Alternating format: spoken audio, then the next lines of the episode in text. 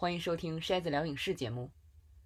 这期是一个短片儿啊，我尽量做成短片儿啊，和大伙儿简单聊聊前不久漫威推出的两部剧集《旺达幻视》和《猎鹰与冬兵》。这两部剧可以说是漫威在复仇者联盟终局之战之后最重要的尝试。虽然那之后也推出了像《蜘蛛侠二》、呃《英雄远征》这样的作品，但是。那个更倾向于蜘蛛侠系列本身的延续，无论是内容上还是形式上，而且因为疫情打断了漫威大银幕的部署。那最典型的就是黑寡妇上映日期一拖再拖，而且其他一些电影的制作也被延后。那虽然《旺达幻视》《猎鹰与冬兵》这两部剧的制作也受到了一定的影响，但是它还是在二零二一年初推出了。娱乐这个事儿就是这样，你得不断的强化你的品牌，让受众总能看到你，才能一直惦记着你。如果你很长一段时间消失在公众的视野中，就像我好长时间不更新节目，大家发现没有你也没什么，就可能去找别家了。但是好在这两部剧，并没有满足单纯填充这个空白档的这么个任务。而是开启了全新的尝试，而且值得注意的是，这种尝试是有很大限制的，就因为不是说所有看电影的人都会看这两个剧，所以这些剧集在情节上不会有太显著的推进。那如果严重影响到这个后面的观影体验，那就得不偿失了。可即便如此。这两部剧做出的尝试，我觉得还是令人欣喜的。我们来聊聊值得欣喜的地方。如果你还没看完这两部剧，虽然啊，从情节上其实更像是画了一个圆，从起点回到起点。像我们刚才说的，它不耽误电影讲故事，但是剧集本身还是有很多新鲜的内容的。希望大家还是看完剧再来听这期节目。咱们按照剧集推出的顺序，先聊《旺达幻视》。We are an unusual couple, you know. Oh, I don't think that was ever in question.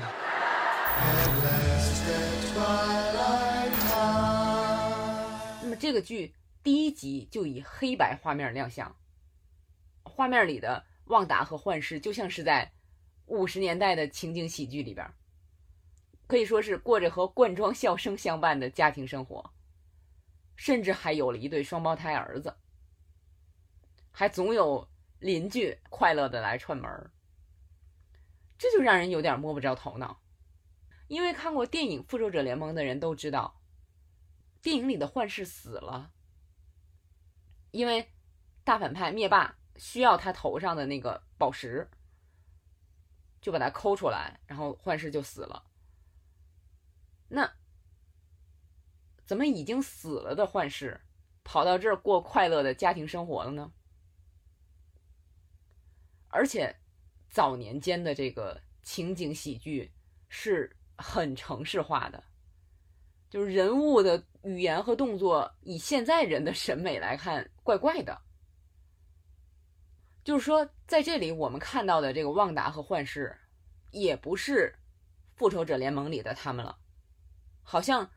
进入了另一个次元。这个剧一共九集，前五集都是这种家庭情景喜剧风格占大部分时间，而且它还一直在变化。就最早是像五十年代喜剧《我爱露西》那样的风格，然后是八十年代大家都比较熟悉的《成长的烦恼》的那种风格，再往后又变了，变成。新千年之后最有代表性的家庭喜剧，摩登家庭的那种风格，我觉得我还算比较习惯看老式家庭喜剧的人，这几集看下来都不耐烦了，因为你知道这不是人物的正常状态，而且剧集在渐渐的一点一点的加外部世界的信息，告诉你。啊，他们生活的这个封闭世界潜藏着很大的秘密，但是限于每集三十分钟的时长，还有情景喜剧的这种形式，每集的信息量非常少。我经常觉得我是等了一个礼拜，什么都没看见，这一集就完了。而且我回去找了一下，我在看完第三集的时候，就在微博上说，再不回到现实世界，恐怕得吓跑一大批观众。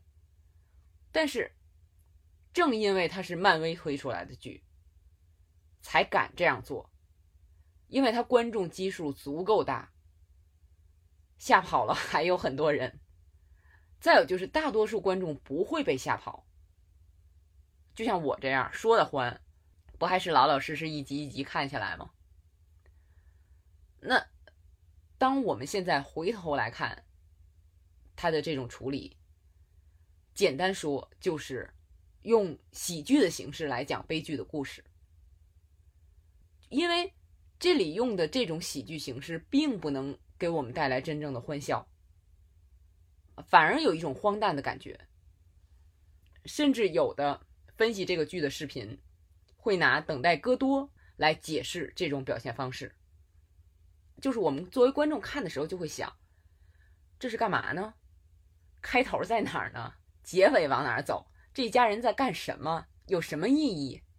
实际上，这也符合旺达本身的一种精神状态，就是一种游离的、无意义的坚持。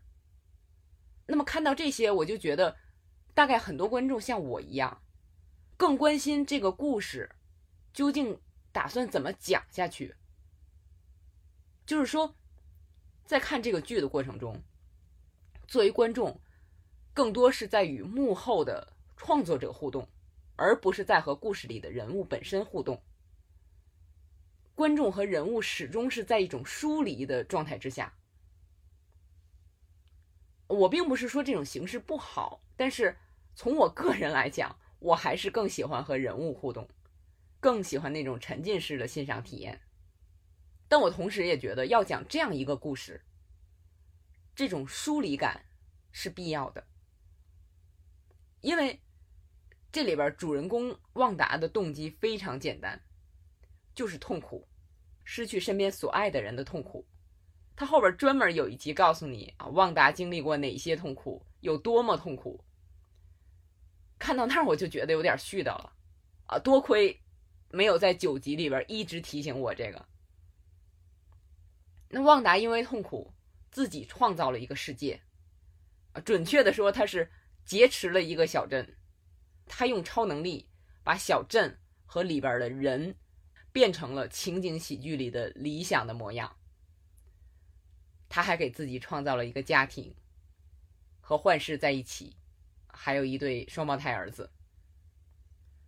那么与此同时，小镇外面，天剑局特工可以说是神盾局的变身，或者说是神盾局的升级。天剑局的特工分成两派，一派是要用暴力手段制服甚至杀掉旺达，另一派是希望采用和平的方式，让旺达解除对小镇的挟持，回到现实中来。那他在这个过程中。是在为电影做一些铺垫，介绍一些次要人物，这样当他们在电影里登场的时候就不会那么突兀，而且还有可能有的观众看了电影，想更多的去了解这些人物，那就再回来看电视剧。漫威的终极目标当然是不但要统治大银幕，还要统治流媒体。那这个故事到了最后，当然是。幻觉被解除，大家都回到了现实中。那有人就觉得第九集啊，就是最后一集很失望，因为它原本是形式上很新颖的那么一个剧集，但是到了最后还是超级英雄电影里那种最常见的大乱斗式结尾。有报道说，这个剧本来是打算拍十集，那因为疫情的原因，结尾被缩减了，就成了现在这个模样。值得一提的是，我看过的所有聊这个剧的视频，都在吐槽最后一集里的一段台词，就是旺达解除了他的这个超能力也好，法术也好，走在小镇上，镇民都拿异样的眼光看他。然后这时候，天剑局的这个特工莫妮卡走过来对他说：“镇上的人们永远也不会知道你为他们牺牲了什么。”旺达说：“哪怕知道了，也改变不了他们对我的看法。”大概意思啊。Excuse me？什么？难道还要他们感谢你不成？你失去的所谓的丈夫和孩子都是虚幻的，你给小镇上真实的人带来的痛苦是现实的。如果是在别的故事里，有人要是这么做，足以担当这个故事的大反派了，好吗？那么，当剧集最后的彩蛋出来，旺达成了真正的绯红女巫。她在接下来的《奇异博士二》里边，会不会成为反派，或者说和奇异博士怎么合作啊？我们不知道。但是，这样一部剧，把一个女人失去了爱人，无法承受痛苦，这么老套的故事，讲的这么新鲜大胆，可以说是漫威的一次不错的尝试。虽然谈不上完美，但是。当你有资本做尝试的时候，你没有满足于现状，站出来做了尝试，努力了还不错，我觉得这就值得赞赏了。下面再来聊聊《猎鹰与冬兵》。Steve believed in you. He trusted you. Why'd you give up that shield? I did what I thought was right. 这个剧就传统多了。你如果只看过预告片都能感觉到，就它就是跟电影差不多的那种感觉。尤其是第一集的开场，空中营救，还真有大银幕的感觉。实际上，这个剧本来被计划当做漫威剧集里边打头炮的，毕竟它跟电影很像，过渡起来更平缓一些。但是因为疫情的原因啊，剧集的制作遇到了一些麻烦啊，所以就改由场面更小、人员更少的《旺达幻视》来打头炮了。《猎鹰与冬兵》这个剧，我们再多看一点，就会发现它很像《美国队长二：冬日战士》那个风格，手持镜头很多。这个剧也是紧接着《复仇者联盟四》那个片子的结尾是。美队把盾牌给了猎鹰山姆威尔森，就是由山姆接替他当美国队长。那么到了剧里呢，山姆并没有留下盾牌，而是把盾牌交了弓，因为对他来讲，啊，也许是觉得自己不够资格拿这个盾，也许是有这个让盾就那样退休吧。就那样展出，那么作为对美国队长史蒂夫·罗杰斯的纪念也好，我觉得这个就像是某个伟大的运动员退役了，球队把他的号码停用一样。但是国家不是山姆这么想的，他们把美国队长的名号和盾牌给了一个功勋卓著的军官，叫约翰·沃克，金发。白人，气宇轩昂，好多条件看起来都跟史蒂夫·罗杰斯很像，这就让山姆很别扭了。更别扭的是，同样也是罗杰斯的好友巴基·伯恩斯，就是曾经的冬日战士，片名《猎鹰与冬兵》里边那个冬兵。巴基觉得山姆辜负了罗杰斯，也辜负了自己。但是，这两个人还是得携起手来作战，因为这时候有一个叫“碎骑者”的团体，到处搞破坏。这里插一句，我觉得这个反派团体是这个剧里边塑造的比较失败的部分，他们的形象和目的都很模糊。那么，如果简单说，这个反派团体他们的目的就是阻止官方把难民遣返。反对官方对难民的处理方式。那么这些难民就是因为五年前灭霸打的那个响指啊，去掉了世界上的一半人口，由于那个事儿造成的。那我们经常看超级英雄故事，一般是没有太多涉及事后影响的。但是这两部剧都是关于事后影响的。《旺达幻视》是从个体的角度，《猎鹰与冬兵》是从社会的角度。那么这个剧里边就涉及了对难民问题的讨论。漫威电影之前已经有对难民问题的隐喻。在雷神三里，在惊奇队长里，但是这个剧这次真的是大大方方的把问题谈出来，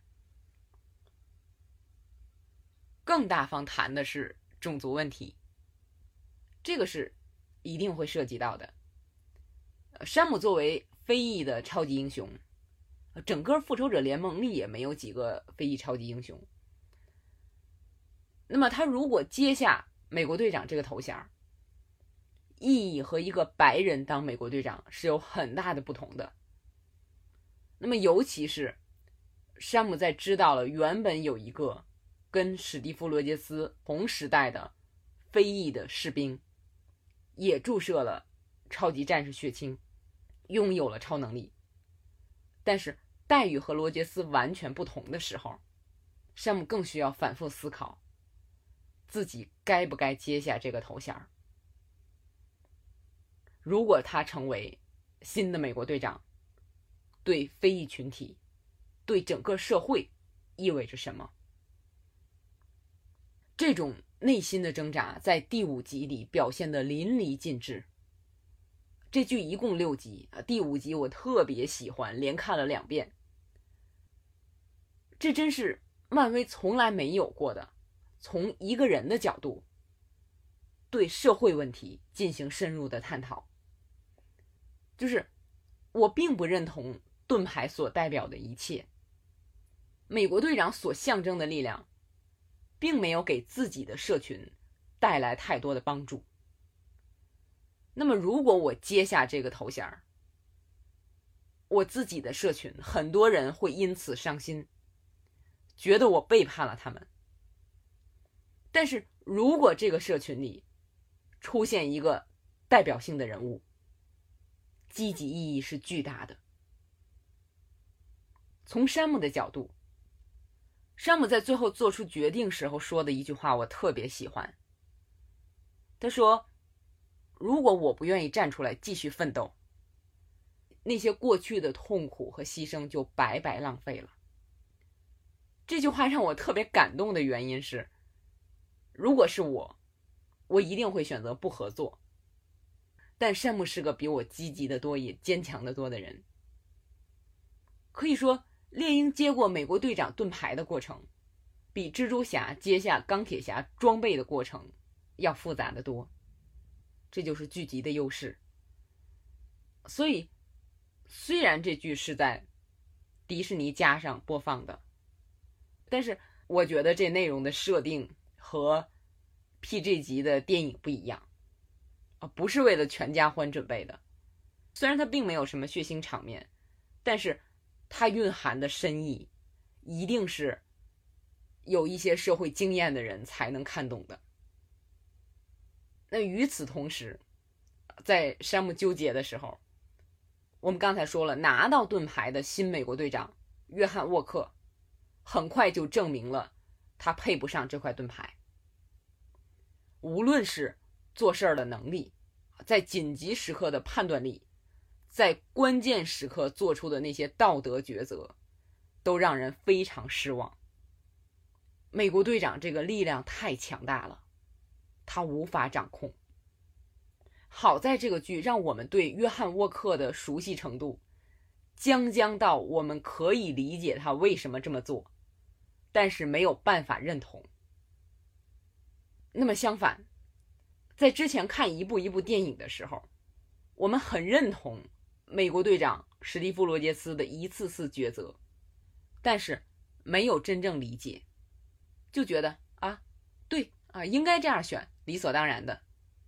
但是现在在看到另一个拿盾牌的人之后，我们才意识到，哦，之前罗杰斯每次做出对的选择，其实是并不容易的，所以他是独一无二的美国队长。就这样一来，这个剧集不但让我们神奇的重新认识史蒂夫·罗杰斯，更让我们开始思考，要成为下一个美国队长，究竟需要些什么。这也是之前。电影没有给我们足够空间去思考的问题。那么这个剧叫《猎鹰与冬兵》啊，冬兵排在后面，但是它也是有完整的人物发展弧线的。那么在电影里，这个人物就是为了塑造美国队长服务的。到了这个剧集，离开了罗杰斯，巴基伯恩斯开始踏上自己的人生旅程。我们看到了电影里很难看到的。当一个超级英雄，不是一直赶火车似的急着拯救世界的时候，他平时在做什么？巴基也好，山姆也好，当他们在日常生活中和自己亲近的人相处的时候，怎样努力做到更好？怎样让自己的人生更有意义？怎样寻找内心的平静？这段路是巴基和山姆携手走下来的。那旺达幻视我不知道，《猎鹰与冬兵》这个剧我觉得是肯定会有第二季的，我很期待他们继续斗嘴，互相瞪着眼对视来赌气。那这个剧和旺达幻视一样，最后一集也是很赶。我觉得这既有制作压力方面的原因，也是一个通病。很多很多作品，包括两个小时的电影，拍到后边也会缺乏后劲儿。就人要坚持比较长的时间完成一个大项目是很辛苦的，而且看得出来这个剧最后一集想照顾很多元素，但结果就是都没处理太好。不过最后这集，山姆以美国队长的新形象亮相，还是很帅的。我开头说了，这两个剧都是从起点回到起点。旺达在复仇者联盟结束时孤身一人，在剧集结束时还是孤身一人，但是他从旺达成为了绯红女巫。山姆在复仇者联盟结束时拿到了盾牌，剧集结束时盾牌还是在他手里，但是他从猎鹰成为了美国队长。两部剧，《旺达幻视》更多是在形式上追求创新，《猎鹰与冬兵》更多是在内容上，准确的说是在思想深度上寻求创新。我觉得这些创新基本上是成功的，也正是漫威不满足于现状，始终走在前沿的原因。那么，通过这两部剧。这些曾经我们在看电影的时候不太关注的配角超级英雄，和我们建立起了感情。那么看完这些，我禁不住会期待他们在接下来的大银幕上会书写怎样的故事。